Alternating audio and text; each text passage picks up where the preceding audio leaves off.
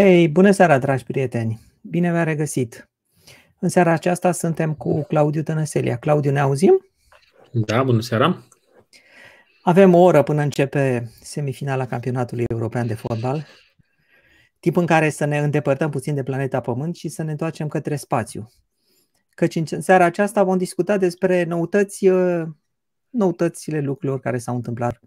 Poți să ne spui pe scurt, că, Claudiu, cam ce ne-ai pregătit ca să știe oamenii la ce să, te aș- să, ne- să se aștepte în această oră? Da, o să fie un fel de continuare a ultimei, ultimei întâlniri pe care am avut-o. Atunci am povestit mai mult despre racheta chineză care a lansat modulul stației spațiale chinezești. Acum se pare că se numește Tiangong, sau stația spațială chineză, sau noua stație spațială chineză.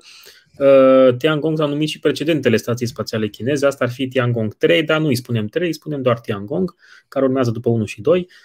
Atunci s-a lansat modulul stației spațiale, de atunci s-a mai lansat un, o navă, un vehicul cargo pentru transport și un echipaj.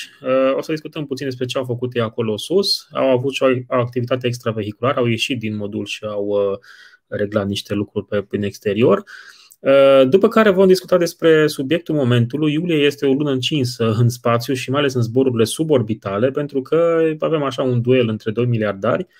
Fiecare vrea să ajungă în spațiu în față, înaintea celuilalt. Vom discuta despre ce înseamnă zbor suborbital, ce înseamnă spațiu, mai ales unde este granița dintre atmosferă și, și, și spațiu. Și acolo se duce o bătălie, practic.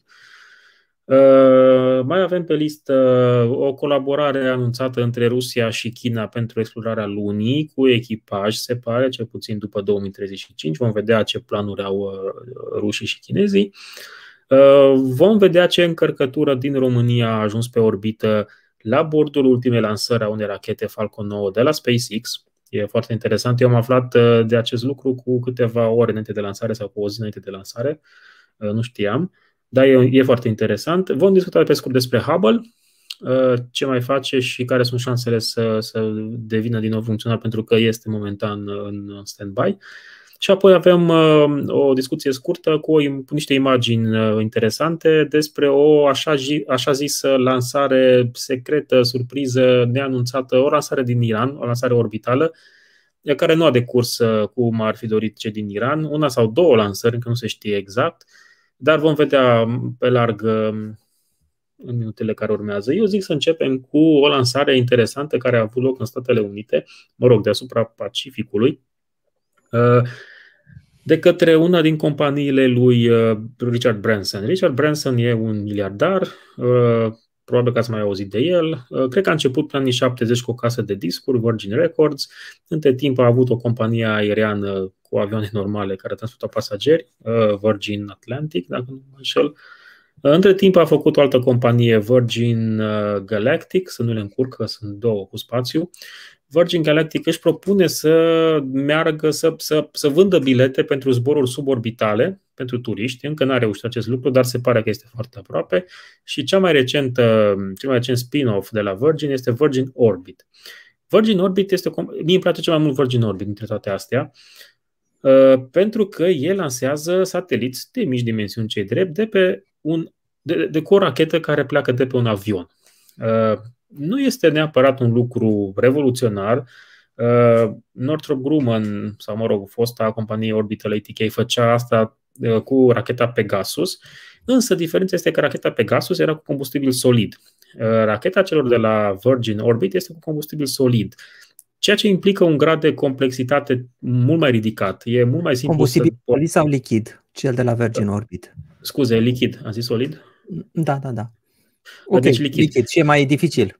E mai dificil că lichidele, mă rog, în mișcare se mai mișcă pe acolo, e nevoie de presurizare cu heliu, deci sunt niște sisteme în plus față de uh, combustibilul solid al rachetei Pegasus de la Northrop Grumman. Uh, lansarea a fost uh, acum câteva zile, dacă nu mă înșel, și a fost prima lansare operațională Virgin Orbit. Ei au avut două teste. Primul test, prima lansare a fost un eșec, nu e nimic neașteptat și nimic de speriat, se întâmplă mai ales când e primul zbor al unei rachete noi. A doua lansare a fost cu succes și a fost cu succes și a treia lansare. Uh, misiunea s-a numit Tubular Bells, uh, Part unu. Da, uh, se pare că muzică. este... Da, e primul album scos de Virgin Records în anii șaptezeci. Michael să... Field, cine era? Uh, da, uh, da, nu, Mike Oldfield, cred că. O să-i rog pe cei care ne urmăresc să pună direct întrebări. Deci acum vorbim despre Virgin Orbit.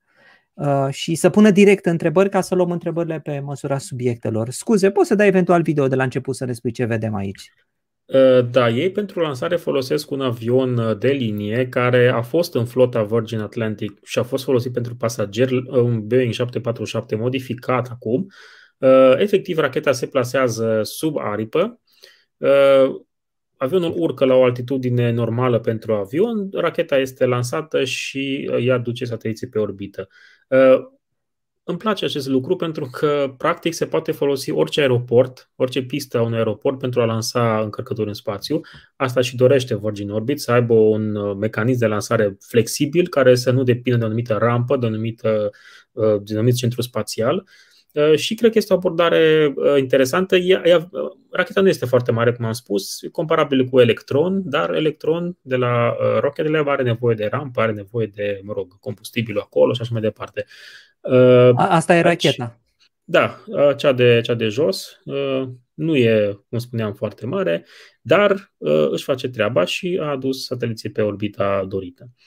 Și avionul până la ce, până la ce înălțime urcă? Deci ce înălțime e o înălțime obișnuită pentru avioane, nu mai știu, zece mii de metri, dacă metri? nu mă știu.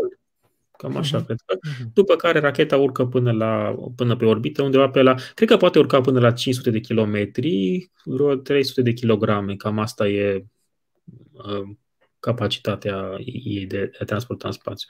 Uh, are două trepte uh, și racheta se numește Launcher One. Este o rachetă proprie celor de la Virgin Orbit, deci nu e împrumutată, nu e cumpărată, e făcută de ei, in-house, și aici vedem deja separarea sateliților. Uh, sunt mai mulți sateliți de mici dimensiuni și sunt separați în funcție de locul pe orbită unde trebuie să ajungă. După care avionul se întoarce la sol și o poate lua de la capăt uh, cu o altă rachetă. Uh, Da, Richard Branson este tipul ăsta de aici? Da, e tipul uh, cu șampania. Cu șampania, da. Uh, acum ambiția lui este să ajungă, cum spuneam, în spațiu și uh, va face asta peste câteva zile, în unsprezece iulie, dacă uh, bine mi-am notat eu aici. Uh, cum va ajunge în spațiu? Va ajunge în spațiu cu un fel de avion care tot așa va fi dus până la zece mii de metri cu un avion obișnuit, mă rog, modificat. Se va desprinde de acest avion și își va porni niște motoare, un motor rachetă care, cu care este dotat acest mic avion, și acela va ajunge în spațiu. Avem o înregistrare mai veche a unui test al acestui avion. O să vedem acum cam... Cam așa arată avionul cu care Richard Branson dorește să ajungă în spațiu, și să pun niște ghilimele aici la spațiu, pentru că e o întreagă discuție despre ce înseamnă spațiu și de unde începe spațiu. De la o sută de kilometri e stabilit.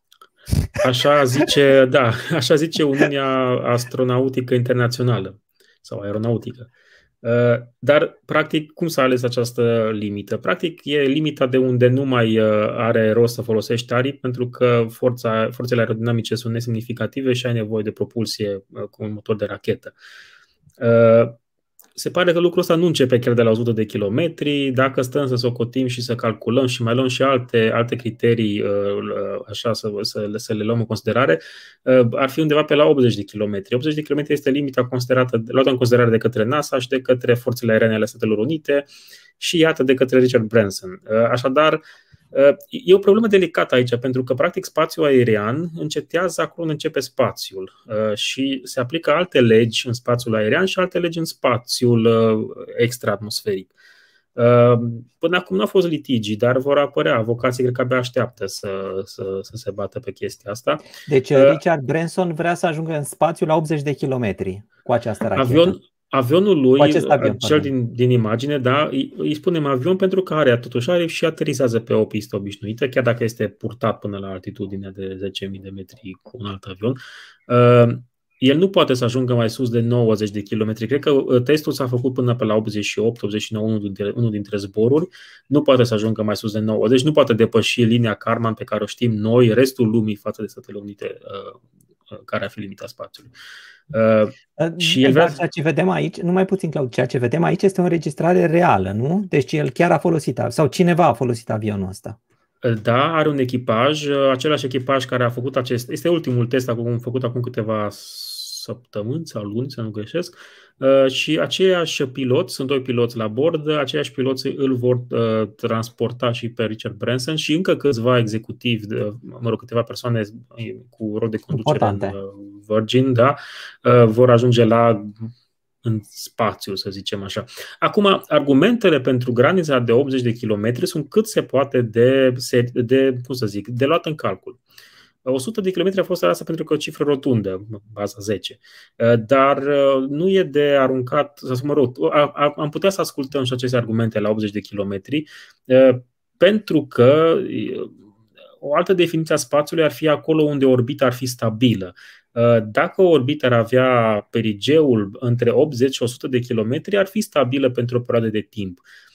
Sub optzeci de kilometri nu e stabilă nici măcar o revoluție în jurul planetei. Deci cumva nu pot să nu înțeleg dorința de a defini spațiul la optzeci de kilometri.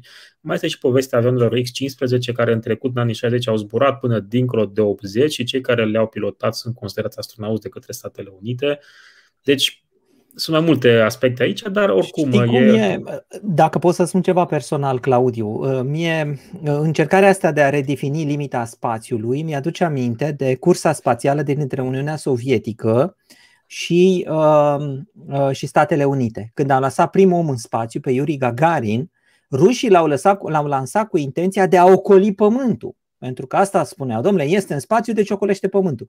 Pe când americanii l-au lansat pe Alan Shepard la o sută de kilometri în sus, a avut o traiectorie balistică, a urcat la o sută de kilometri în sus, după care a coborât și a spus, noi am fost în spațiu, la care rușii au început să râdă. Ce spațiu este ăla, mă, că voi doar v-ați urcat puțin în sus și v-ați coborât. Noi am dat ocol Pământului.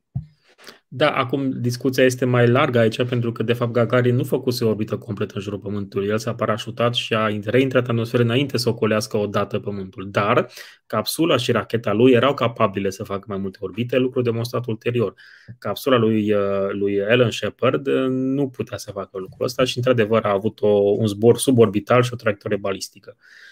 Acum...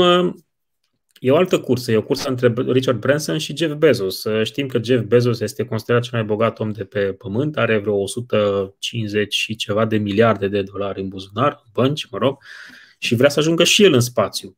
Uh, trebuie spus că nici Richard Branson, nici uh, Jeff Bezos nu vor ajunge pe numai, orbită. Numai puțin, numai puțin, Claudiu, înainte să ne mutăm la următorul uh, subiect, hai să vedem ce întrebări mai sunt ca să îi lămurim pe Sigur. oameni. Uh, Numai puțin. Așa. De la Tiberiu. Știm sau avem informații dacă avionul celor de la Virgin Orbit poate duce mai multe rachete în același timp? Ah, îl salut pe Tiberiu. Am mai interacționat uh, recent. Uh, din câte știu eu, nu. Adică, oricum, nu știu care este rata de producerea acelor rachete, nu cred că pot să facă chiar una pe săptămână sau pe lună, cred că sunt destul de greu de produs și nu cred că avionul poate să transporte două în același timp. Eventual, dacă ar fi două rachete gata, probabil că le-ar lansa la interval de câteva zile, bănuiesc eu. Dar, sincer, nu știu exact detalii, n-aș vrea să fabulez. Ilie Nistor, la ce altitudine vor fi cursele pentru turiști și dacă se vede curbura Pământului la acea altitudine? Uh, cursele pentru turiști depinde ce companie alegeți. Dacă alegeți Virgin Orbit, ajungeți până la optzeci de kilometri altitudine, posibil nouăzeci, dar nu mai mult. Dacă alegeți însă Blue Origin, uh, Blue Origin vă duce până la o sută și ceva de kilometri, o sută zece maxim. Uh, problema este că cei de la Blue Origin folosesc o capsulă, uh, tot zborul durează zece minute, trei minute de spațiu, imponderabilitate, după care revenire pe Pământ. La Virgin Orbit, vehiculul e mai, mai atrăgător, mai interesant și zborul durează ceva mai mult. Uh, depinde. Curbura Pământului cred că se vede de la o sută de kilometri altitudinei. Da. La asta nu știu dacă trebuie să răspunzi. Nu cumva e o miză meschină lansarea comercială pe model turistic strict pentru a face profit?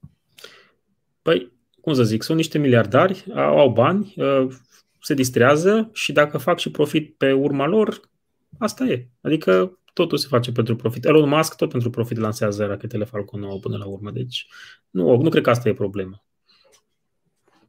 Sau nu văd o problemă în lucrul ăsta. Um... Bun, trecem la Jeff Bezos, nu? Că urmează Jeff Bezos, pentru că am niște întrebări despre Jeff ah, Bezos. Chiar am pus eu una din întrebare, da. O să las întrebarea și o să pun acum ultimul test al capsulei New Shepard. Ăsta este un test făcut acum tot așa câteva săptămâni, e ultimul înainte să zboare cu, cu echipaj. Înainte ca racheta să plece, echipajul s-a instalat în capsulă, au făcut verificările, după care au ieșit și racheta a plecat ca să, mă rog, a fost așa un test preliminar. Asta este racheta, sau mă rog, vehiculul, rachetă, capsulă New Shepard. Încă nu este foarte clar cum se numește capsula, cum se numește racheta, statutul New Shepard. Bineînțeles, denumit după Alan Shepard. Este ca și ca în cazul... Ca și în cazul lui Alan Shepard, este un zbor suborbital. Cum vă spuneam, racheta urcă, capsula se desprinde, ajunge până la o sută și ceva de kilometri altitudine, după care revine, sperăm noi, în siguranță. Până acum au fost paisprezece zboruri, toate s-au terminat cu bine pentru capsulă, după care revine pe Pământ. Deci cam asta va experimenta Jeff Bezos, fratele lui, doamna aceea cu un nume interesant care îmi scapă acum, despre care o să povestim, și mai avem un pasager surpriză, nu știm cum se numește, dar ce știm este că a plătit douăzeci și opt de milioane de dolari ca să fie în această capsulă. O sumă uriașă. Mie nu-mi place să spun că sumele investite în spațiu sunt mari, dar douăzeci și opt de milioane de dolari pentru trei minute de imponderabilitate este mult. Adică cu banii ăștia se puteau cumpăra câteva zile de imponderabilitate într-un avion comercial obișnuit care face parabole din acelea succesive. Uh, nu ajungea în spațiu, ok, dar nici, adică mai puneai încă douăzeci de milioane și stăteai pe orbită câteva zile, pentru că un zbor cu capsula celor de la SpaceX, al lui Elon Musk, dure, costă vreo patruzeci și cinci de milioane de dolari, adică bani de care primeai mult mai mult uh, uh, distracție în spațiu. Am înțeles. Uh, n-am înțeles aici, prima treaptă va fi recuperată la racheta asta, da. Shepard? Exact, acum vedem prima treaptă care vine, vine mai repede decât capsula, motorul se va reaprinde și va, fi, va ajunge și... la sol. A, și aterizează a, ca și rachetele lui Elon Musk, sau nu? Da, doar că diferența dintre asta și racheta lui Elon Musk este că racheta lui Bezos este mult mai mică, are un singur motor, mult mai puțin puternic, față de Falcon nouă. Falcon nouă, fiind un vehicul orbital, dezvoltă o tracțiune mult mai mare, este o rachetă mult mai puternică și energiile acolo sunt mai mari. Asta e, nu vreau să zic că e o jucărie, dar comparativ cu Falcon nouă este mult mai, mult mai mică. Tot așa pentru terminologie, Claudiu, zbor orbital și zbor suborbital ai folosit. Care este diferența? Este zborul suborbital doar că te duci în sus și cobori? Și zborul orbital este că orbitezi în jurul Pământului? Da, cel mai simplu este să ne imaginăm că aruncăm o piatră care descrie o traiectorie parabolică, da? Ea ajunge da. pe Pământ în cele din urmă, nu ajunge în spațiu. Nu a... Acum, e, e... pot să fie zboruri suborbitale spațiale sau zboruri suborbitale sau zboruri spațiale orbitale. Suborbital înseamnă că nu ajunge pe orbită, adică piatra aruncată, racheta aruncată, capsula aruncată de rachetă descrie o parabolă, o parabolă și se întoarce înapoi pe Pământ. Dacă este un zbor suborbital, viteza cu care este lansat acel, acel vehicul nu-i permite să mai cadă înapoi pe Pământ, pentru că curbura Pământului, se, adică Pământul se curbează mai repede decât cade piatra respectivă și în felul ăsta capsula va orbita, va fi pe o traiectorie în jurul Pământului. Pentru asta avem nevoie de energii și de viteze mult mai mari. Zborurile suborbitale da, sunt da, da. Asta, asta care... este ce ai descris tu, este zborul orbital. Da, și ce vedem în imagine este zbor suborbital. Uh, îi spunem suborbital pentru că totuși sunt zboruri spațiale, adică se, se trece de o sută de kilometri sau, mă rog, de optzeci de kilometri în cazul precedent. Deci, cumva, nu e chiar o aruncare de piatră, e o, totuși o rachetă acolo care are un motor uh, cu reacție și avem uh, o altitudine mai mare de optzeci sau o sută de kilometri. Dar nu suficient pentru un zbor orbital. De aceea, vehiculul New Shepard este mult mai mic și mai puțin puternic decât Falcon nouă. Mai vrei să mai spui ceva de Jeff Bezos sau mai luăm câteva întrebări? Da, Jeff Bezos va zbura la bordul acestei capsule în douăzeci iulie, dată care se suprapune cu sărbăt, mă rog, aniversarea misiunii Apollo unsprezece. Nu are nicio legătură cu Apollo unsprezece, dar mă rog, e Jeff Bezos și e compania lui. Uh, Da, uh, Wally Funk, cred că se numește doamna care va fi în capsulă, va fi cel mai bătrân, cel mai în vârstă, cea mai în vârstă persoană care a ajuns, care va ajunge în spațiu, are optzeci și doi de ani, dacă nu mă înșel.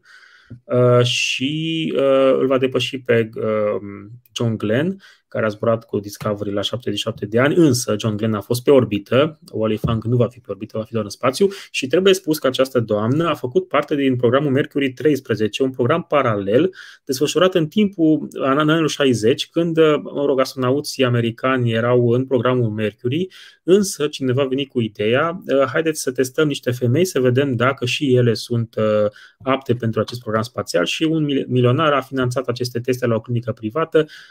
S-a dovedit Vedit că și femeile ar fi fost apte pentru a fi incluse în programul de astronauți, dar, mă rog, situația socialo-politico de atunci n-a permis acest lucru și această Wally Funk este una dintre doamnele care doreau să zboare atunci în spațiu. Iată că în sfârșit îi se împlinește visul. Cred că se bucură foarte, foarte mult.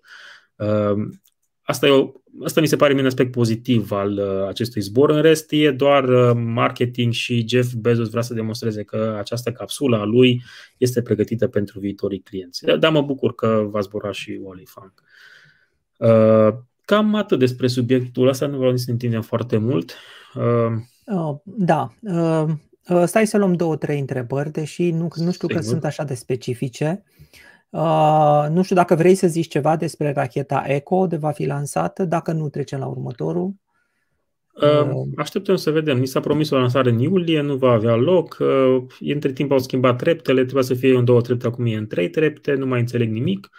Uh, va fi de pe vapor, va fi din apă, nu știm, nu știm detalii despre satelit, nu știm detalii despre a treia treaptă, e o nebuloasă acolo. Dar ideea este chiar să lanseze un satelit, nu așa să se ridice și să cadă la loc. Nu cred că se va lansa nimic, sincer. Am înțeles. Am înțeles. Dar să vedem ce se întâmplă. Să vedem ce se întâmplă. Să ved... Eu sunt curios ce motive vor găsi ca să nu se ajungă. Adică nu cred că se ajunge la o lansare. Și dacă se ajunge la o lansare, nu au cum să ajungă pe orbită. Părerea mea, dar vom vedea. Da. La asta o să răspund eu pe scurt. Da, ne-am folosit de liftul spațial pentru a trimite sateliți pe o orbită joasă, însă la ora actuală așa ceva nu este tehnologic fezabil. Japonezii au încercat să construiască niște fibre foarte, foarte rezistente cu care s-ar fi putut construi acel lift spațial, numai că cu toate acestea fibrele acelea nu rezistă la tensiunile la care este supus un lift spațial. Și deci deocamdată liftul spațial este o idee science fiction. Încă nu avem tehnologia necesară. Da, au fost niște experimente la bordul navetei spațiale în care s-au lansat sateliți legați cu un fir care ar fi trebuit să-i țină împreună, însă tot așa, s-a, s-a, cred că Spartan se numea programul respectiv, s-a rupt firul respectiv. Adică au fost niște tensiuni care nu au fost pre, preconizate teoretic și nu a, firul nu a făcut față. Ionica remarcă, întrecerea asta pare desprinsă dintr-o posibilă carte a lui Jules Verne, ceea ce este adevărat. Da. Uh, Mai știi ceva noutăți cu roverul de pe Marte? Care dintre ele? Că sunt trei. Ce, da, sunt, nu sunt două chinezi și cu americ. Sunt două americane, unul chinez și e platforma americană InSight, care nu e rover, e platformă, dar sunt trei cu roți. Adică e Zhurong, cel chinez, Curiosity și cel mai vechi american și Perseverance.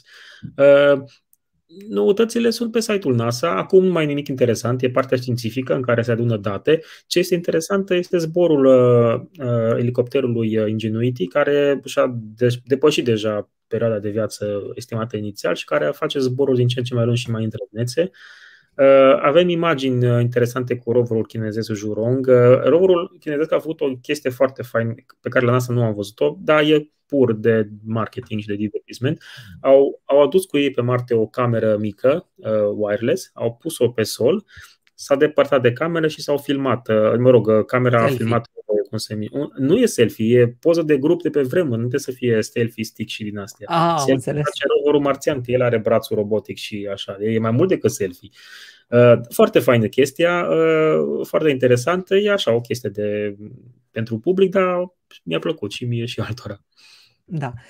O să-i rog acum, înainte să trecem la următorul subiect, pe cei care ne urmăresc să pună întrebările specific pe subiectul pe care îl vorbim, pentru că sunt mai multe subiecte și chiar vrem să terminăm într-o oră, că începe meciul de fotbal. Ne uităm și noi. E o chestie interesantă cu roverul chinezesc, că dacă aveți dubii că e chiar acolo, să știți că e chiar acolo, pentru că NASA a confirmat, a făcut, NASA, mă rog, sateliții Mars Reconnaissance Orbiter, a făcut poze cu zona unde ateriza Zhurong și am văzut că s-a mișcat ceva pe acolo, pentru că lumea pe internet se plângea unde sunt pozele cu roverul chinezesc, chinezii nu prea trimit poze așa de des, și atunci a pus NASA niște poze, uite acolo e roverul, se mișcă, e în regulă, la două zile au venit și filmulețele din, din China, adică s-au, i-am, i-a mișcat așa un pic NASA să... Să eliminăm teoriile conspirației. Da, da, dar acum așa. Trebuie să ținem cont de faptul că totuși China nu are la dispoziție o infrastructură de comunicații cu Marte așa cum are Statele Unite, de exemplu. China are o stație, probabil, mă rog, are niște antene prin China și mai are undeva în America de Sud și uh, lățimea de bandă spre Marte nu e atât de largă ca și lățimea de bandă Deep Space Network, rețeaua NASA de comunicații, iar China nu are acces la Deep Space Network, deci de asta pozele de pe Marte sunt mai puține și mai rare, pozele chinezești. Da, uh, așa, am terminat cu miliardarii. Ah, dacă tot suntem la China, haideți să discutăm despre stația spațială chineză. Să vedem lansarea echipajului. Acum eu am preluat filmulețele de pe SciNews. E un canal de YouTube care face colaje și, mă rog, sunt foarte ok realizate. Asta este lansarea. Așa. Ăștia sunt cei trei astronauți. Am fost criticat că le spun taiconauți. Mă rog, nu prea e logic să avem câte un nume pentru fiecare nație care zboară. Pe de altă parte, e mai colorat să le spunem cosmonaut sau taiconaut sau astronaut. Toți sunt astronauți, asta e clar. Uh, unul dintre ei a mai zburat de două ori în spațiu, este veteran. Uh, unul a zburat încă o dată și unul este novice. Uh, nu o să încerc să le pronunț numele, că sigur îl stâlcesc și n-ar fi, n-ar fi corect. Acum ei se așează în capsula lor Shenzhou doisprezece, care este cumva o copie, mă rog, e inspirată din capsula... Am zis Soyuz? N-am zis Soyuz. Shenzhou. Zis Soyuz. E, e inspirată din capsula Soyuz sovietico-rusă, să zic așa, că, mă rog, de, programele, programul chinez a colaborat cu fosta U R S S, după care s-au separat. Nu prea mai colaborează cu Rusia, cum a colaborat cu U R S S, dar a rămas designul capsulei Shenzhou de pe atunci și uh, chiar îi vedeți că stau destul de înghesuiți, cum erau și în capsula Soyuz. Uh, Lansarea se face cu racheta Chang Zheng doi F. Este singura rachetă chinezească certificată pentru zboruri cu echipaj uman. Aburii ăia portocalii înseamnă că este un combustibil destul de toxic acolo. Racheta este una de design vechi. Va fi înlocuită cu racheta Chang Zheng șapte, însă Chang Zheng șapte mai are nevoie de niște zboruri ca să poată să transporte oameni, să se să, să dovedească că este fiabilă. Ei au plecat cei trei spre stația spațială chineză, unde deja se afla îndocat un vehicul cargo care a adus uh, resurse, uh, apă, mâncare, cele ce au nevoie acolo, plus costumele de cosmonaut, de taiconauți, astronauți necesare pentru activitatea extravehiculară. Aceste costume chinezești sunt tot așa inspirate după cele rusești, dar sunt, uh, mă rog, uh, făcute în China și sunt de producție proprie. Aici o să vedem separarea de prima treaptă a rachetei Chang Zheng doi F imediat. Și probabil nu se separă și... mai întâi boosterele? Da, boosterele și apoi prima. Acum, unii consideră boosterele ca fiind prima treaptă, depinde de mărimea boosterelor. Cei trei vor sta pe stația spațială Tiangong aproximativ trei luni, ceea ce este mare lucru pentru că cea mai longevivă uh, misiune cu echipaj chinez a fost de o lună de zile, uh, ultima misiune Shenzhou unsprezece, de acum cinci șase ani. Uh, deci e un mare pas pentru, pentru programul spațial chinez să aibă așa o continuitate și uh, Shenzhou treisprezece este pregătită pentru lansare. Dacă apare vreo problemă cu, cu, cu cei de acolo care acum sunt în spațiu, uh, ei pot să lanseze foarte repede Chang Zheng treisprezece. Uh, dacă totul merge bine, Chang Zheng, uh, nu, Chang Zheng, Shenzhou treisprezece va fi lansată în toamnă. Uh, tot așa, după o altă misiune uh, cu o navă cargo Tian, Tian, uh, Tianzhou. Uh... Stăteam și mă gândeam, Claudiu, asta nu este prima treaptă care a creat probleme acum câteva luni, că nu se știa. Nu, nu, nu, este o altă rachetă mai mică, de putere mai mică, care este lansată din alt loc și prima treaptă cade pe teritoriul chinez. creează probleme pentru cei de acolo, dar de obicei cu culoarul de zbor se cam știe. Acum nu poți să știi exact unde o să cadă din cauza condițiilor atmosferice, densitate de aer și mai departe, dar se cam știe zona în care cade și, mă rog, de obicei nu cade pe casele oamenilor, da, se mai întâmplă și lucruri neplăcute, dar nu este acea treaptă care a creat probleme, pentru că ai un caz special, acolo prima treaptă ajunge pe orbită. Aici prima treaptă cade, așa cum majoritatea primelor trepte cad înapoi la Sol și doar a doua treaptă ajunge eventual pe orbită, iar de obicei a doua treaptă, nu de obicei, tot timpul a doua treaptă este mai mică ca dimensiune decât prima treaptă.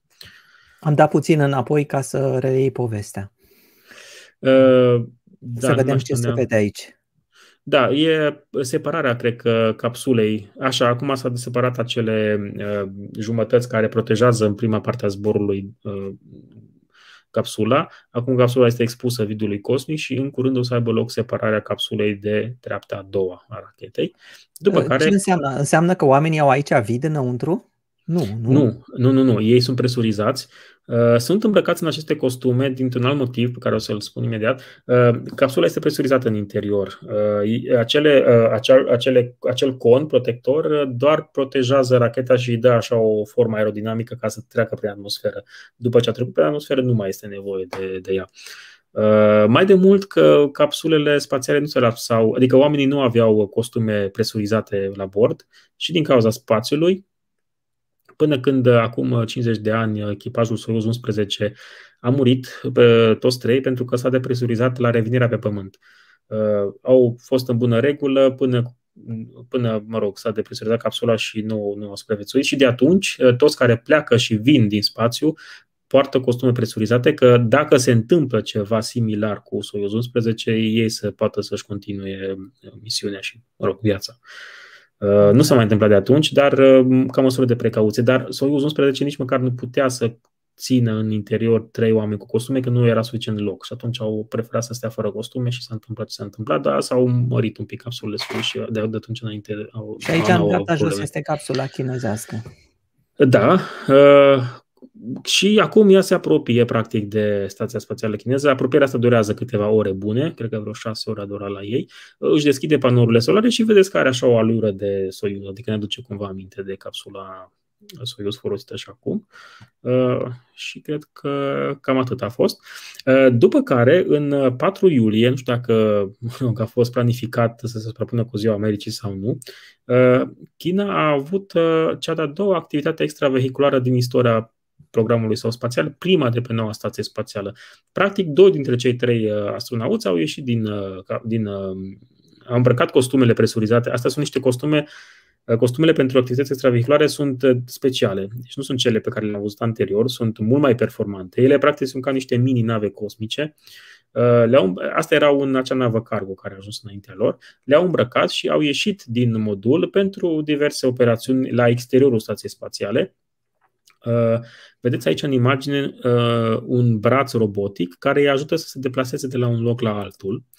Uh, ei montează acum niște, nu știu cum să le zic în românește, niște curelușe care se pun pe exteriorul modulului ca ei să poată să-și fixeze picioarele acolo, să se deplaseze mai ușor în următoarele misiuni uh, și diverse conexiuni electrice care trebuie făcute manual în afara stației uh, spațiale. Vechile costume pe care le folos- le-au folosit în cealaltă activitate extravehiculară le permitea să stea afară vreo două ore. Asta le permite să stea vreo șase ore. Deci s-au, și-au, și-au murit în uh, autonomia. Uh, al treilea astronaut este la bord și monitorizează uh, ce se întâmplă acolo și mută acel braț robotic acolo unde trebuie. Pentru că trebuie spus că stația spațială are și un braț robotic similar cu ce avem pe Stația Spațială Internațională. Uh, și probabil vom mai vedea, adică ei au programate două astfel de activități extravehiculare. Prima a fost un succes, probabil că și a doua va decurge uh, fără probleme. Dar în esență asta ți se pare un pas mare pentru ei, nu? Adică trei luni în spațiu, trei oameni. Da, uh... activitatea extravehiculară care e necesară, adică dacă vrei să stai mult timp în spațiu trebuie să exersezi și să ai așa o experiență în activitățile astea extravehiculare și am mai spus-o, programul chinezesc nu este spectaculos, nu se întâmplă lucruri care să ne dea pe spate, dar progresul lor este evident și fac pași mici, dar siguri și nu sunt eșecuri în programul gândesc. Adică rachetele care explodează la lansare sunt de obicei rachete noi, private. Rachetele astea de stat, Chang Zheng, merg foarte, foarte bine. Da, uite, Chris spune că investesc aproximativ, crede el, două miliarde de dolari. Nu știu, dar dacă sunt două miliarde de dolari, nu mi se par, chiar nu mi se pare mult pentru, pentru lucrurile astea. Deci bugetul NASA e vreo douăzeci de miliarde, deci dacă China are două miliarde, mi se pare cam rezonabil. S-ar putea să fie mai mult, dar nu cu mult mai mult. Oricum, țin minte că bugetul NASA este mai mare decât sumele, decât suma tuturor celorlalte bugete ale celorlalte agenții spațiale luate la un loc. China, Rusia, Japonia și așa mai departe. Deci două miliarde mi se pare o sumă rezonabilă. Ai observat că ei țin niște cutii în mână? Ce sunt cutiile uh, ce le țin în mână tot timpul cei de acolo? Uh, vă referiți la partea de lansare, probabil. Uh, să văd dacă găsesc, uh, cred, că, cred că aici, astea probabil. Uh, cred că sunt sisteme care țin uh, de uh, costumele pe care le poartă, de presurizare, monitorizare, presiune, monitorizare, temperatură, uh, probabil ceva de genul ăsta. Și cei din Apollo aveau astfel de... astfel de cutii pe care le aveau cu ei înainte de lansare. E ceva legat de costumul lor spațial oricum. Da. Uh, cineva ne întreba de nume, dar am zis că nu vrem să pocim numele respective. Da, găsiți numele pe, dacă intrați pe site-ul meu parsec punct ro, acolo le-am scris. Acum sper că voi să-l puteți pronunța bine decât mine, că oricum de numerele chinezești, oricum le-aș pronunța, le-aș pronunța greșit. Afectează aceste lansări de rachetă stratul de ozon al planetei? E adevărat că o lansare de rachetă poluează, dar beneficiile aduse de o lansare de rachete de obicei depășesc cu mult uh, efectele negative ale lansării și poluarea pe care o face. Adică stratul de ozon este afectat masiv de cu totul alte activități decât lansările pe care, le, de care au loc. Adică nu mă îngrijorează lansările de rachete care ar distruge stratul de ozon. Alex, mulțumesc pentru contribuția ta. Am făcut deja două videouri despre O Z N-urile americane. Nu-l mai fac și pe al treilea pentru că am citit raportul și nu este nimic nou față de ceea ce am zis eu. Și pariul meu practic a rămas, că eu am zis așa, dacă americanii spun că ne-au vizitat extraterestri, eu îmi închid canalul. Americanii n-au zis așa ceva. E clar, raportul a fost publicat și ca atare canalul rămâne deschis.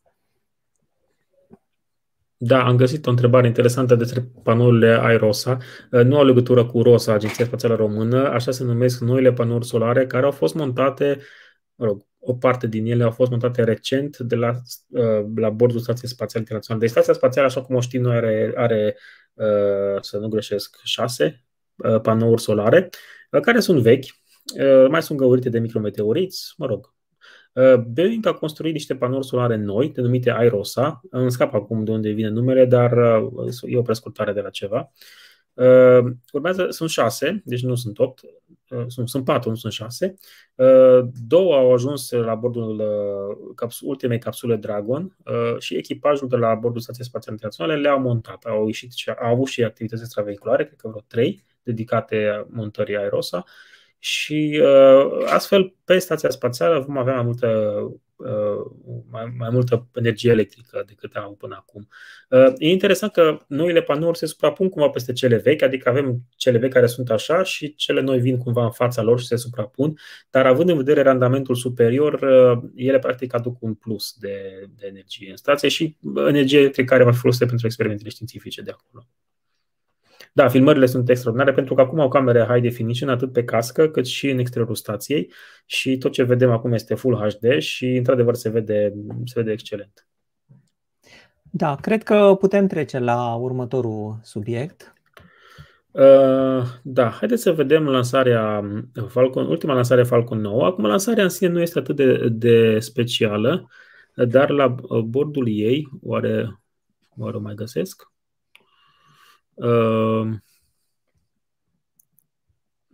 La bordul ei se pare că a fost un, nu se pare, sigur a fost un echipament parțial proiectat și asamblat în România. Este vorba de o companie privată H P S, High Performance System, o companie română-germană sau germano-română, care a proiectat un sistem de deorbitare a sateliților. Acel sistem a fost, mă rog, face parte dintr-un dispozitiv de, nu știu cum să-i spun, dispenser de sateliți, adică e un, o chestie de unde se lansează sateliți de mici dimensiuni. Chestia e montată în interiorul rachetei Falcon nouă, aici în, în vârful ei, și când își termină treaba, practic acel dispozitiv rămâne pe orbită. Ei bine, românii și germanii au proiectat o chestie cu niște pânze solare care vor crea un, o frânare a, a acestui dispozitiv și acesta va deorbita mai repede și nu va cauza deșeu spațial. E o chestie excelentă, adică a, auzim foarte multe lucruri despre niște băieți care fac niște rachete și pe care le plimbă prin Constanța și vor să lanseze de pe apă și așa mai departe. Dar cei de la H P S, de ei n-a auzit nimeni și ei chiar fac chestii care zboară în spațiu și care ajută să depoluăm orbita terestră joasă și cred că merită să vorbim mai mult despre ei, că chiar au făcut ceva, adică și ceva ce a ajuns în spațiu. Nu sunt doar vorbe goale. Aici vedem această misiune în care, despre, care, despre care vorbeam, a fost interesantă din mai multe puncte de vedere. Nu a fost o misiune Starlink, a fost o misiune transportă, zic cei de la SpaceX. Practic mai mulți sateliți de mici dimensiuni, de la diverse companii, au fost puși împreună și fiecare s-a lansat pe orbita care, care, care avea nevoie, iar racheta a revenit de această dată la sol, cum vedem și acum în imagini. Se întâmplă rar acest lucru, de obicei revine pe o barjă în Atlantic, dar mie mi se par mult mai spectaculoase acum, că m-am săturat de cele de pe barge, mi se par mai spectaculoase cele de pe, de pe sol. Asta pentru că la bord a mai fost păstrată niște combustibil, nu a fost consumat tot, adică sateliții erau de mase, mai, de, de mase mici. mici și a mai avut Falcon nouă niște combustibil la bord, plus că a fost lansat pe traiectorie polară. Asta se întâmplă rar din, din, din Florida. De ce?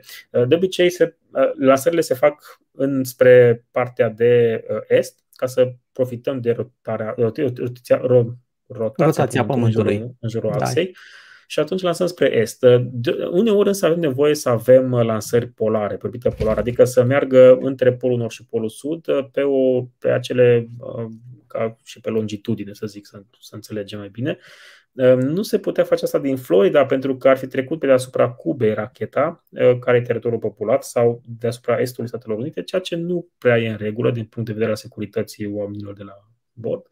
Dar SpaceX a primit de două ori până acum, mă rog, acceptul să facă astfel de misiuni, pentru că, iată, treapta întâi revine înapoi pe Pământ și nu cade deasupra Cubei sau deasupra coastei de, de est a Statelor Unite.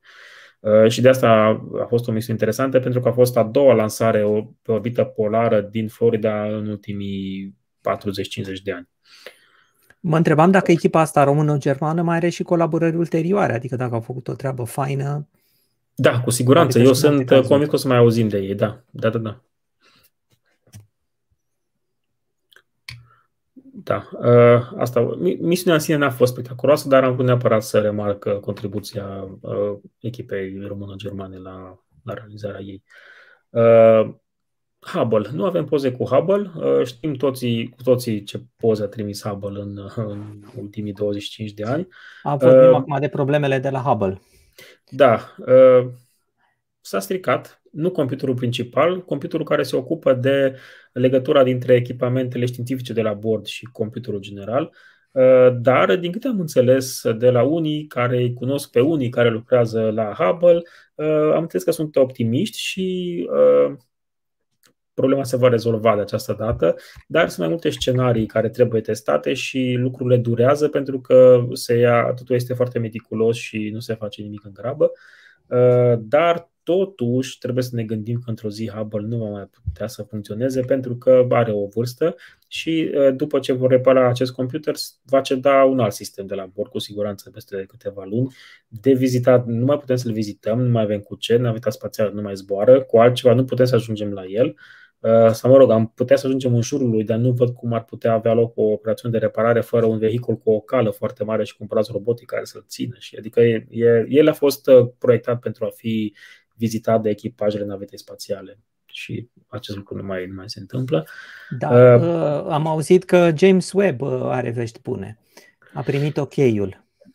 Da, după atâtea întârzieri și după atâtea miliarde consumate cu James Webb, în sfârșit se va lansa James Webb. Va fi cel mai scump satelit lansat vreodată. Niciun alt satelit n-a mai costat zece miliarde de dolari, aproximativ.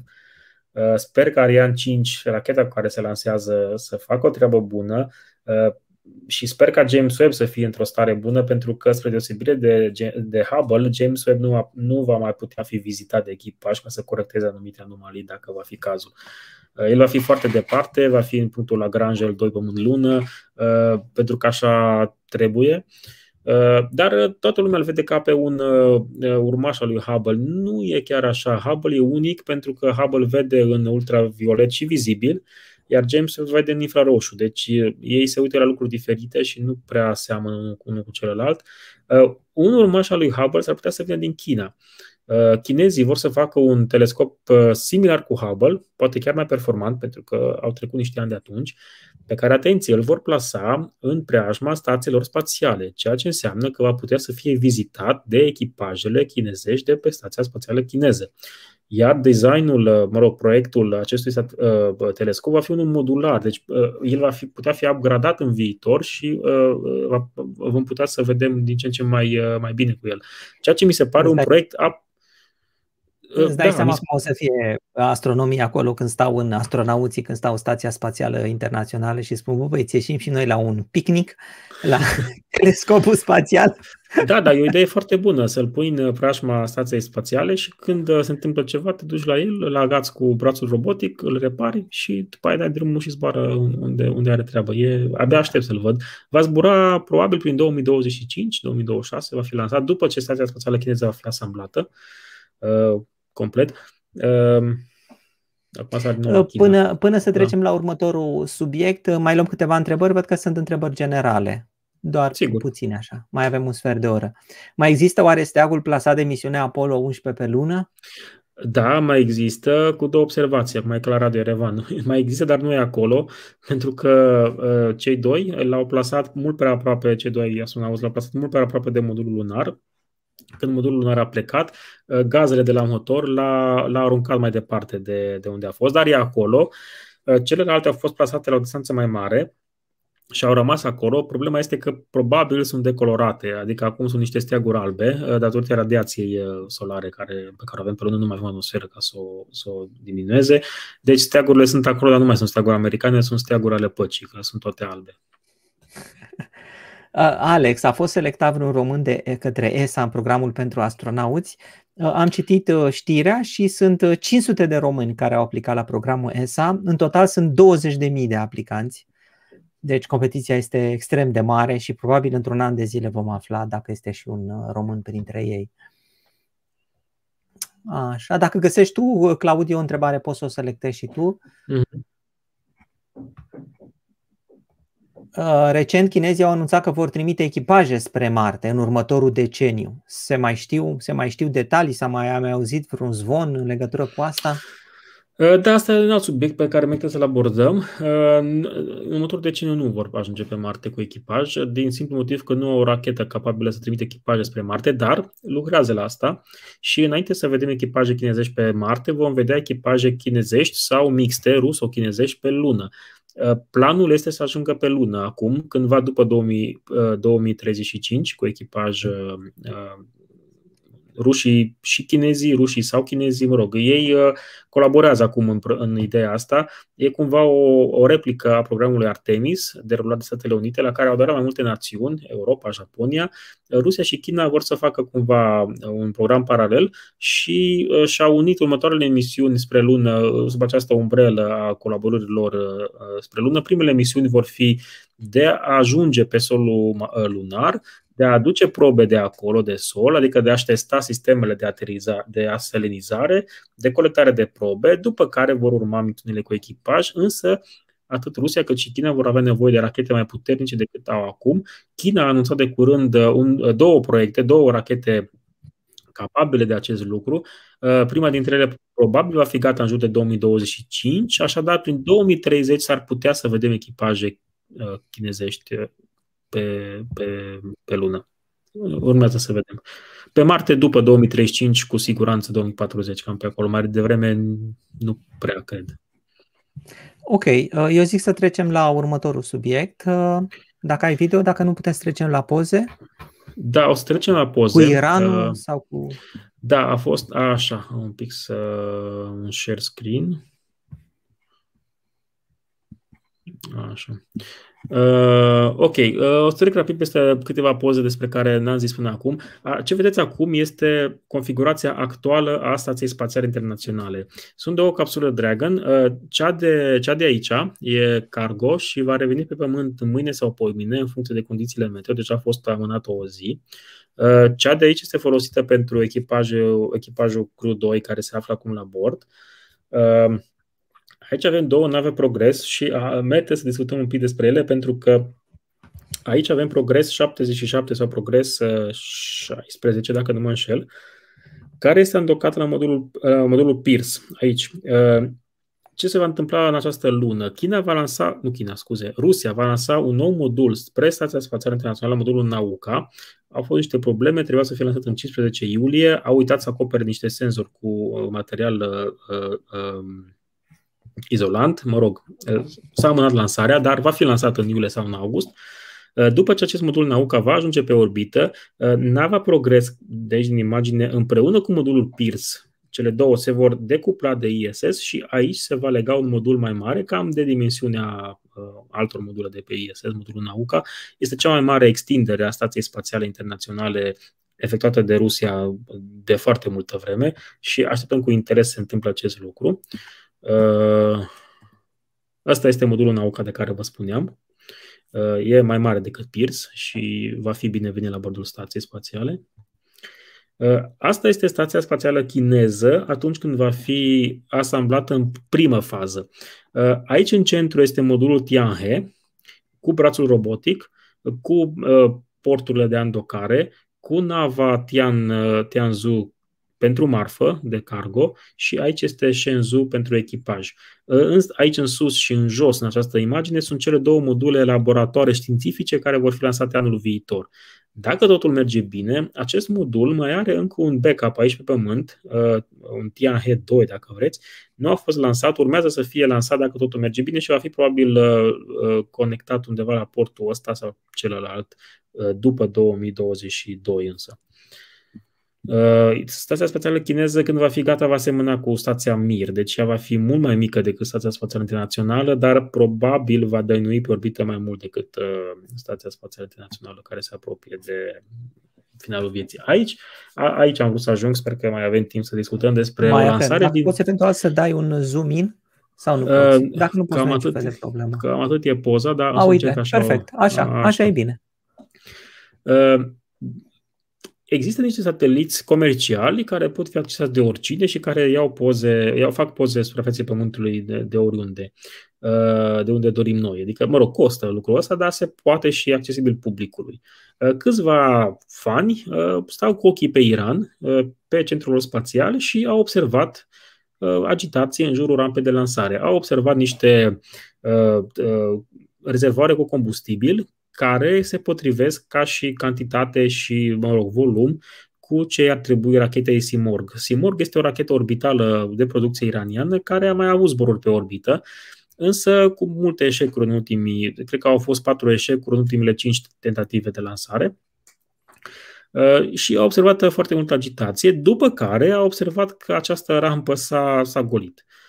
De unde au tras concluzia? Știi ce se întâmplă, avut... Claudiu? Poți să arăți, poți să arăți cu mouse-ul, că vedem efectiv când vorbești. Aici sunt, mă rog, rezervoarele de combustibil, zic ei. Mă rog, sunt niște tipi care chiar se pricep la chestia asta, doar repet ce zic ei.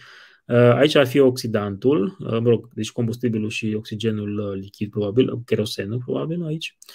Uh, și aici vedem uh, aceeași rampă, dar din alte unghiuri, din imaginile transmise de-a lungul timpului de către Iran.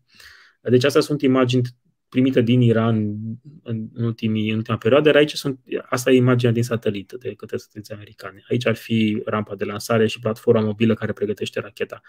Uh, Deci a fost un pic de agitație în jurul, ei au observat și inclusiv, asta nu avem imaginea, că probabil trebuia să plătim pentru ea, au observat și aglomerație în zona de, unde parchează mașinile în zona centrului spațial, ceea ce este așa un indiciu că se apropie o lansare, după care n-am mai văzut nimic pe rampă și au bănuit că a avut loc o tentativă de lansare, însă neavând nicio confirmare oficială, au tras concluzia că a fost un eșec. Uh, au întrebat la Pentagon și Pentagonul le-a spus că da, am observat și noi o tentativă de lansare, dar uh, a fost un eșec. Nu știm dacă a fost un eșec al primei trepte, al treptei secundare sau abar n-avem. Cert este că nu a fost un eșec pe rampă, pentru că rampa este încă intactă. Aceeași mișcare a avut-o la câteva zile distanță și acum rămâne întrebarea deschisă dacă a fost sau nu uh, încă o altă tentativă eșuată. Uh, La începutul anului, la începutul anului, Iranul spunea că vor lansa trei sateliți. Se pare că au fost două tentative și mai au încă una, încă un as așa în mânecă, să spunem așa. Nu știm când va avea loc, dacă va avea loc. Trebuie spus însă că în Iran există două programe spațiale. Există agenția spațială guvernamentală, care cel puțin teoretic este civilă, și există un program spațial al armatei care este clar militarizat. Armata are o rachetă cu combustibil solid pe care a lansat-o singură dată și care a ajuns pe orbită, iar Agenția Spațială Iraniană Civilă are o rachetă cu combustibil lichid, SIMORG, care, cum spuneam, a avut o grămadă de eșecuri. Practic, a început programul civil, care cu siguranță are și o componentă militară, după care armata a zis, ok, hai să încercăm și noi să vedem cu racheta noastră cu combustibil solid și ei au avut succes încă din prima lansare. Cred că e o competiție internă acolo, care sunt mai buni și care ajung mai repede pe orbită și, oricum, motoarele rachetelor iraniene sunt de proveniență coreană și toate rachetele iranienilor provin din domeniul militar, adică ele sunt foste sau actuale rachete balistice intercontinentale sau rachete de luptă modificate pentru, pentru a ajunge pe orbită. Da, e interesant de urmărit programul spațial iranian pentru că se folosesc tehnici din astea deschise, dar e de lucru cu ei pentru că nu comunică nici măcar cât fac chinezii și atunci sunt doar teorii, supoziții, calcule derivate din imagini satelitare. E fascinant de urmărit ce, ce se poate face. Da, mă aștept totuși ca, mă aștept ca Pentagonul să știe mult mai mult pentru că sunt acolo interese militare la mijloc. Da. Noi aflăm ei chiar surse secundare, să spun așa. Sus, surse deschise, să le spunem așa, publice.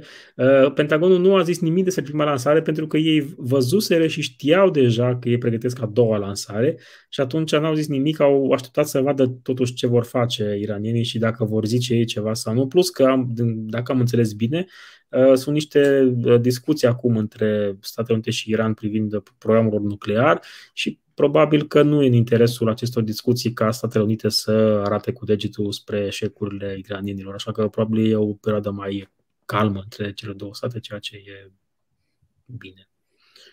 Uh, Claudiu, cred că ne apropiem de sfârșit. A zice să mai luăm câteva întrebări generale care au apărut aici. Poți să selectezi și tu întrebări dacă, dacă vrei. Cred că am atins cam toate subiectele pe care le, le doream în seara asta.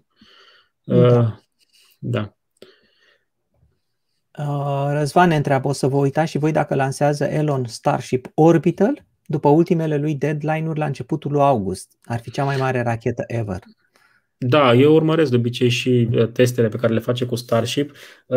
Încă sunt un pic sceptic cu privire la, cum să zic, racheta Starship, dacă o vor face, va fi ceva absolut revoluționar și va schimba complet peisajul. Promit foarte mult, dar până acum au mers bine, adică au recuperat acele, mă rog, au fost niște eșecuri, dar din eșecuri învățăm într-adevăr, dar dacă vor lansa un Starship orbital anul acesta, va fi mare lucru și o să urmărim cu interes lucrul ăsta, cu siguranță. Doar că nu va fi orbită completă, ei vor deorbita racheta înainte să facă orbită completă, va fi ca și zborul lui Gagarin, adică Starship va fi capabil să ajungă pe orbită, dar nu, din motive de siguranță primul zbor nu va fi o orbită completă. E o idee bună, da? Să facem un live cu românii de la da. A T S. Da, da, da. Deci trebuie să căutăm. Dacă reflect... Ah, nu, ai A, pus scuze. o întrebare. Da, nu, nu, las-o tu. Las-o tu. Da, Agenția Spațială Japoneză este foarte activă. Japonia investește foarte mulți bani în asta și ei sunt parteneri atât în programul Stației Spațiale Internaționale. Japonia are acolo pe orbită un modul, deci o parte din stația spațială este de producție japoneză. și sunt parteneri în programul Artemis. Ei vor ajunge împreună cu Statele Unite, cu Europa, pe lună, prin două mii douăzeci și patru două mii douăzeci și cinci. Deci japonezii fac foarte bine. Nu prea auzim de ei, nu au, au și astronauți, au fost la bordul Stației Spațiale Astronauți, nu prea auzim de ei pentru că, mă rog, nu sunt foarte activi, dar merg, merg foarte bine. Ei sunt una, una din forțele spațiale în acest moment. Um... Asta este o întrebare foarte scurtă la care ai răspuns. Racheta Eco Rocket, nu se pune problema ca Eco Rocket să ajungă pe rachetă, eventual să lanseze ceva care va ajunge pe orbită, eventual. Da. Nu va ajunge pe orbită, nu au cum să ajungă pe orbită. Din câte știu eu, dacă mă înșel, asta e. Cum vom vedea. Din ce trăiește un satelit? Doar din energie solară sau are și o baterie internă? Cred că e o combinație de cele două. Păi bateria internă este încărcată de panourile solare. Uh, și, mă rog, au fost sateliți cu reactoare nucleare la bord, dar asta mai de mult, acum, am, ce puțin acum sunt inactivi, dar de obicei au panouri solare. Uite, vezi că ți-a citit cineva gândul. Da, pe vremuri au fost, acum nu se mai uh, practică, dar uh, generatoare nucleare cu plutoniu sunt la bordul uh, uh, sondelor interstelare, de exemplu, care sunt atât de departe încât nu pot folosi panouri solare. Cele mai mari panouri solare și cea mai depărtată sondă cu panouri solare este Juno, în jurul lui Jupiter. Dincolo de Jupiter nu mai poți folosi panouri solare, sunt total ineficiente și atunci Voyager, de exemplu, are generator cu plutoniu. Roverele de pe Marte, Perseverance și Curiosity, au plutoniu uh, la bord. Uh, Deci, da, se folosește, dar nu pentru sateliți. Uite, nu știam că se spune că există sateliți mai vechi care au fost recuperați de către radioamatori. Au reușit să intre în contact cu ei. Nu știu dacă este adevărat, dar mi se pare fascinant. Da, am mai auzit dacă și a, a fost un grup de radioamatori care au reușit să contacteze și să comande o fostă sondă interplanetară abandonată, care a trecut din nou pe preajma Pământului. Au reușit, au, știau, mă rog, au găsit în documentație softul de la bord și au reușit să-i dea niște comenzi și a fost o chestie fascinantă. Așa. Sunt stabilite reglementări internaționale privitor la raporturile referitoare la noile descoperiri din spațiu. Sau le țin secrete fiecare dintre misiuni? Um. Acum, ce să zic, reglementări interne... Fiecare face în spațiu ce vrea și ce poate, pentru că nu sunt mulți care ajung în spațiu și atunci reglementările sunt, nu prea au sens într-un fel, pentru că nu poți interzice ceva ce tu nu poți. Adică, ca și când ar fi, n-ar fi legal să, să ajungi să cumperi pământ pe lună. Păi dacă ajungi acolo și poți să folosești pământul respectiv, e ok, că nu pot ajunge mulți acolo. Secret... Nu prea ține nimeni secret, pentru că dacă ții secret nu știe nimeni ce ai acolo, ideea este să te lauzi cu, cu ce ai găsit în spațiu și atunci de obicei rezultatele se publică în uh, jurnale științifice și este în interesul tuturor să, adică noi că aflăm și cei care le-au publicat se laudă cu asta, deci nu cred că se țin secret. Secrete sunt chestiile legate de arme și de asta care în spațiu nu prea, adică mă rog, sunt. Sunt într-adevăr, dar partea științifică este de obicei deschisă și accesibilă, nu e nicio fel de problemă. Chiar găsisem în zilele astea un articol într-un, într-o revistă științifică care detalia pe larg, foarte clar, spectrometrele care sunt la bordul roverului chinezesc Zhurong. Și mi s-a părut o chestie faină. Adică, uite, domnule, e public, toată lumea poate să vadă ce e acolo.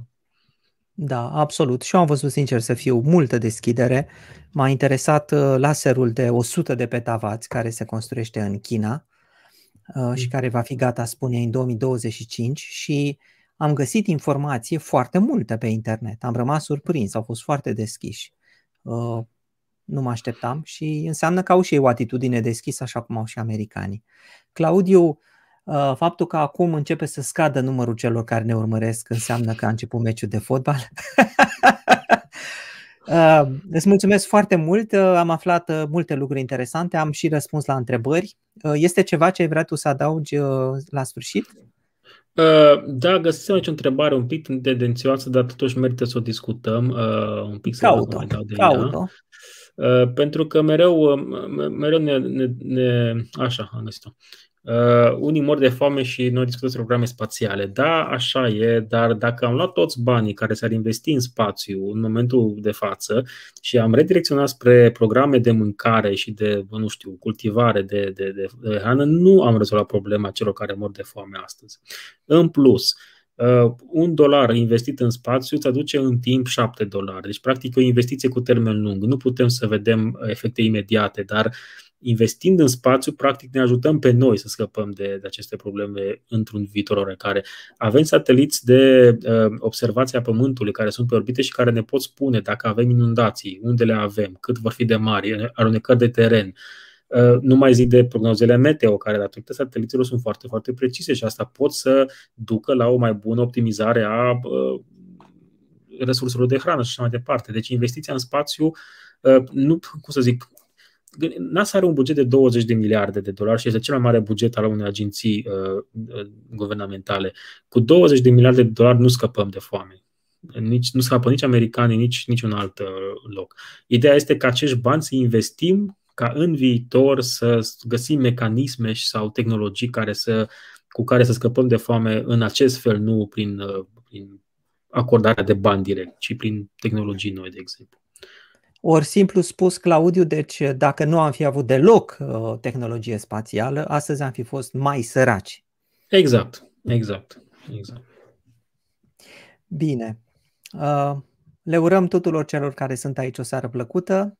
Uh, ne mai vedem în, în întâlniri viitoare. Nu-i așa? Sigur, sigur, sigur. Mulțumesc mult pentru invitație. E o plăcere, ca de obicei. Cu mare plăcere. Cei care vor să-l urmărească pe Claudiu îl pot găsi pe parsec punct ro și pe pagina de Facebook, Claudiu Tănăselia. Acolo scrie aproape zilnic, are zilnic aproape știri din, din rachete, din spațiu. Deci acolo să-l urmăriți în mod special pe pagina de Facebook. La revedere! La revedere!